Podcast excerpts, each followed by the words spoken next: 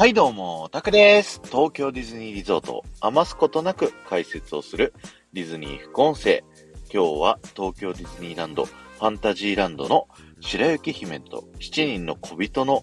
前から聞いてください。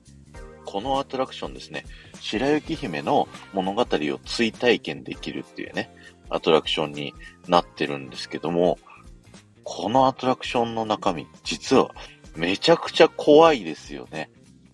アトラクション乗り込んで最初の建物に入るなりですね、あの、女王様の、こう、お城の中に入って、えー、女王様がね、怖いおばあさんに変身してしまうシーンから始まるということで、なんでこんなにこのアトラクション怖いんだろうっていうね、そのお話をしたいと思うんですけど、もともとね、このアトラクション、カリフォルニアのディズニーランドができた当初からあるアトラクションだったんですけど、その時のコンセプトがですね、白雪姫にゲストの皆さんがなって、えー、その白雪姫の気持ちを体験してもらうというね、アトラクションになっております。なので、当時のね、アメリカのディズニーのアトラクション、白雪姫のアトラクションでは、そもそも白雪姫が出てこなかったんですけど、えー、それがね、こう、当時のゲストたちのあまりにも、こう、白雪姫いないじゃないかっていう不満が爆発してですね、すごいたくさんクレームが来たということで、まあ申し訳なさ程度に白雪姫をこう置いたっていうね、そういったエピソードがあるので、えー、この東京ディズニーランドの白雪姫のアトラクションでも、白雪姫が出てくるのは1箇所。でも当初のコンセプトで、皆さんが白雪姫になっているので、えー、魔女は7回も出てくるんですよね。すげえたくさん出てくるということなんですけど、まあそういった、あの、エピソードがあって、このストーリーになっているということがありますので、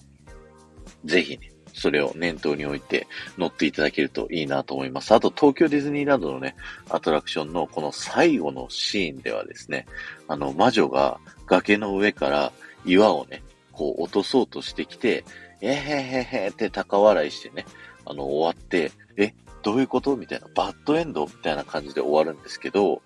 当時のカリフォルニアは、この大岩のシーンで、魔女が雷に落とされて、あの、死んでしまうっていうとこまでちょっと描写があったりだとか、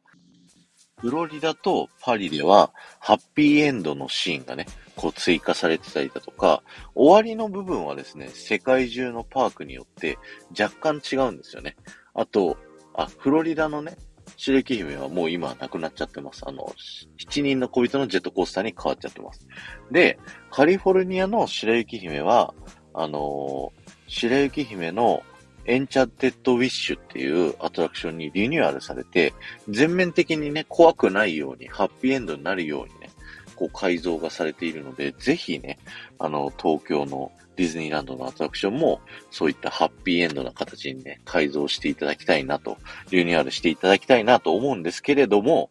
まあ、昨今のね、リニューアル事情いろいろ見てると、まあ、ずっと変わらないんじゃないかなっていうふうに思っておりますので、皆さんもね、それを念頭に置きながら乗っていただくとまた新しく楽しめるかもしれませんので、よろしくお願いします。今日は終わりです。ありがとうございました。この放送が面白いと思った方は、ぜひいいね、よろしくお願いします。また、ハッシュタグディズニー副音声をタップしていただくと、僕は過去に東京ディズニーリゾート、いろんな場所から、えー、豆知識をお話ししてますので、そちらの方も聞いてみてください。